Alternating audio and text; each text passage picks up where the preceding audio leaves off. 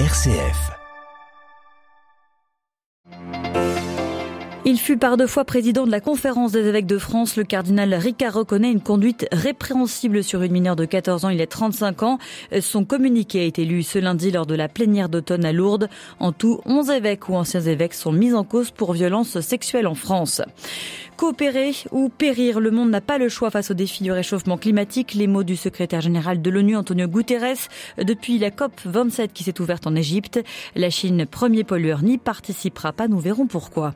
Dans ce journal, nous reviendrons également sur les tensions qui se multiplient entre la Serbie et le Kosovo et sur ce pas de plus dans le choix du dialogue avec les musulmans au lendemain du voyage apostolique du pape à Bahreïn. Radio Vatican, le journal, Marie Duhamel. Bonsoir à tous. Les évêques de France de nouveau sous le choc alors qu'ils concluent leur assemblée d'automne à Lourdes. Aujourd'hui, le président de la CEF a donné une conférence de presse qui n'était pas initialement prévue. Monseigneur Éric de Moulin-Beaufort a fait un point sur la lutte contre les abus qui est le thème central une fois de plus de cette réunion de l'épiscopat. Et s'il est revenu longuement sur l'affaire Sentier, il a aussi annoncé que 11 évêques ou anciens évêques ont été ou sont mis en cause devant la justice civile ou la justice de l'Église. Parmi eux, le cardinal Ricard Inchoc Sartre. Un choc a confié Monseigneur Éric de Moulin-Beaufort de par l'estime que l'ensemble de l'épiscopat portait jusqu'à présent au cardinal Ricard, portait deux fois la présidence de la CEF, archevêque émérite de Bordeaux. Un choc dû aux révélations que le cardinal a faites de manière inédite, a souligné l'archevêque de Reims hier à ses pairs réunis à Lourdes. J'ai décidé de ne plus taire ma situation et de me mettre à la disposition de la justice tant sur le plan de la société que celui de l'Église, écrit le cardinal Ricard. Il y a 35 ans donc, alors qu'il était curé, il s'est conduit de façon répréhensible avec une jeune fille de 14 ans, confie-t-il, sans donner plus de précision sur ses actes. Mon comportement a nécessairement causé chez cette personne des conséquences graves et durables, reconnaît-il avant de préciser Je m'en suis expliqué avec elle et lui ai demandé pardon et de renouveler dans son communiqué sa demande de pardon ainsi qu'à toute sa famille. Le cardinal Ricard annonce en conséquence prendre un temps de retraite et de prière. Les faits ont, ont fait l'objet d'un signalement au procureur, a précisé par la suite Monseigneur de Moulin-Beaufort. Il y a donc cette nouvelle, mais ce n'est pas la seule, Marie. En tout, ce sont 11 évêques ou anciens évêques qui, ont, qui sont mis en cause devant la justice canonique ou la justice française. Pas plus de précisions cependant apportées par le président de la CEF pour l'instant. Merci Xavier Sartre des informations que vous pourrez d'ici peu retrouver sur notre site internet www.vaticannews.va. L'humanité a un choix, coopérer ou périr. À l'ouverture de la COP27 à Sharm el-Sheikh en Égypte, le secrétaire général des Nations Unies a posé le débat de manière claire, où l'on mise sur la solidarité ou c'est un suicide collectif.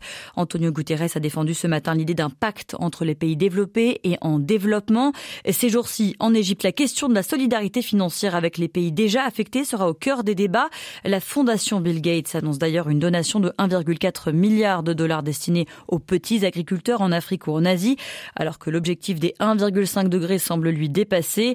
Une centaine de chefs d'État se retrouvent actuellement au chevet de la planète, manque toutefois à l'appel le premier pollueur, la Chine, qui a pris des engagements très fermes pour réduire ses émissions de gaz à effet de serre, mais elle refuse obstinément tout engagement contraignant à Pékin. Stéphane Pambrin. Il y a tout juste un an, à la COP26, la Chine avait beaucoup promis parvenir à la neutralité carbone en 45 ans seulement et cesser immédiatement de financer le développement de nouvelles centrales à charbon à l'étranger. La Chine, qui est responsable d'environ un quart des émissions mondiales de gaz à effet de serre, veut désormais atteindre un pic d'émissions avant 2030 et la neutralité carbone avant 2060, émettant deux fois plus de CO2 que les États-Unis et quatre fois plus que l'Inde. L'enjeu est important. Mais voilà, la crise est passée par là et depuis le début de l'année, la Chine s'est remise à construire des centrales à charbon, première responsable de la pollution dans le pays. Elle refuse aussi depuis toujours le moindre engagement contraignant, décidant seule et en fonction de son calendrier quand et comment lutter contre le réchauffement climatique. Le pays pourtant a beaucoup investi dans les énergies renouvelables, le solaire, l'hydroélectricité et l'éolien, mais c'est bien loin de compenser la boulimie d'énergie de l'usine du monde. Cet été encore, la Chine a annoncé mettre un terme à sa coopération avec les États-Unis dans le domaine de la lutte contre le réchauffement climatique, preuve, s'il le fallait encore, de cet usage très politique que la Chine fait de la question environnementale. Stéphane Pambrin à Pékin pour Radio Vatican. Et ce soir à Sharm el-Sheikh, le président français a plaidé pour une interdiction de toute exploitation des grands fonds marins. Demain, ce sera notamment au tour du secrétaire d'État du Saint-Siège de prendre la parole. Euh, quant à la société civile, elle ne semble pas avoir le droit de se prononcer. Pour manifester, il faut demander une accréditation 36 heures à l'avance en révélant les noms des organisateurs, leur badge d'accès, le détail de la marche. Et si l'on obtient ce précieux sésame, eh bien manifester n'est autorisé que de 10h à 17h dans une zone spécifique construite à l'écart de la zone de la COP27. Par correspondance ou en anticipation, plus de 40 millions d'Américains ont déjà voté aux élections de mi-mandat. Elles se dérouleront officiellement demain. Les électeurs sont appelés à renouveler l'ensemble de la Chambre des représentants, un tiers aussi du Sénat. Les républicains conduits par Donald Trump, l'ancien président, espèrent une vague rouge. Le milliardaire est en meeting dans l'Ohio aujourd'hui, tandis que l'actuel président, le démocrate Joe Biden, est dans le Maryland. Son slogan, cette élection n'est pas un référendum sur son action, mais un choix sur le droit à l'avortement ou sur l'avenir de la démocratie. Ce soir, un milliardaire en soutient un autre, Elon Musk, Elon Musk appelle à voter républicain sur Twitter, sa toute nouvelle acquisition. Et puis à la veille de ce scrutin, proche du président Poutine revendique des ingérences russes de façon chirurgicale, dit-il, dans les élections américaines. Il s'agit d'Evgeny Priodjin, le fondateur du groupe paramilitaire Wagner engagé en Ukraine.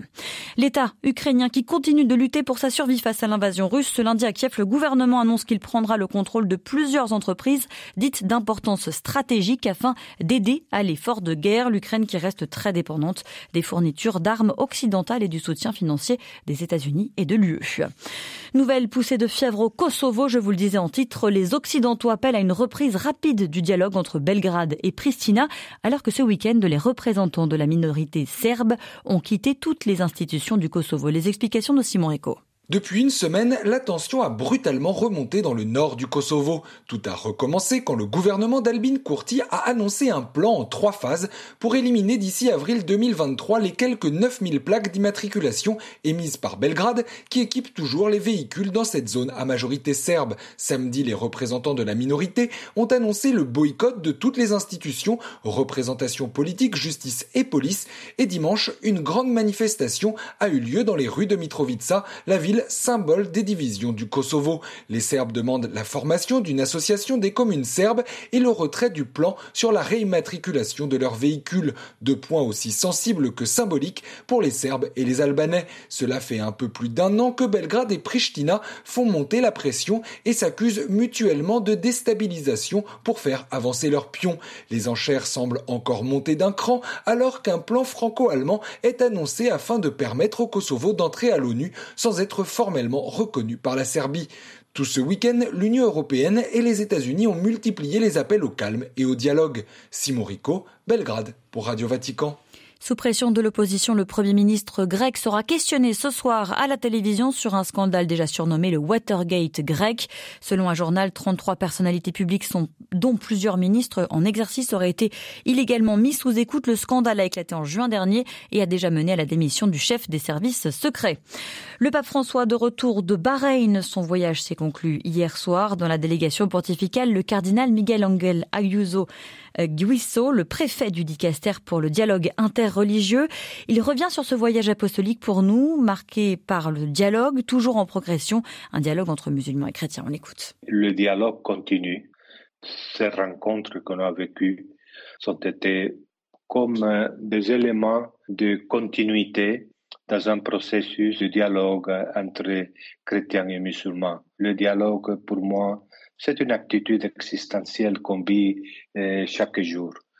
Donc, euh, j'ai trouvé très intéressant la rencontre avec les conseils des sages musulmans, car j'ai vu un désir de continuer à promouvoir le dialogue islamo-chrétien, le désir de collaborer entre nous dans des projets communs pour le bienfait de la communauté internationale, le désir d'un dialogue adintra, rappelons-nous, le message du grand imam euh, d'Al-Azhar qui a montré sa disponibilité afin que au sein du monde musulman qu'on puisse avoir un rapprochement entre chiites et sunnites.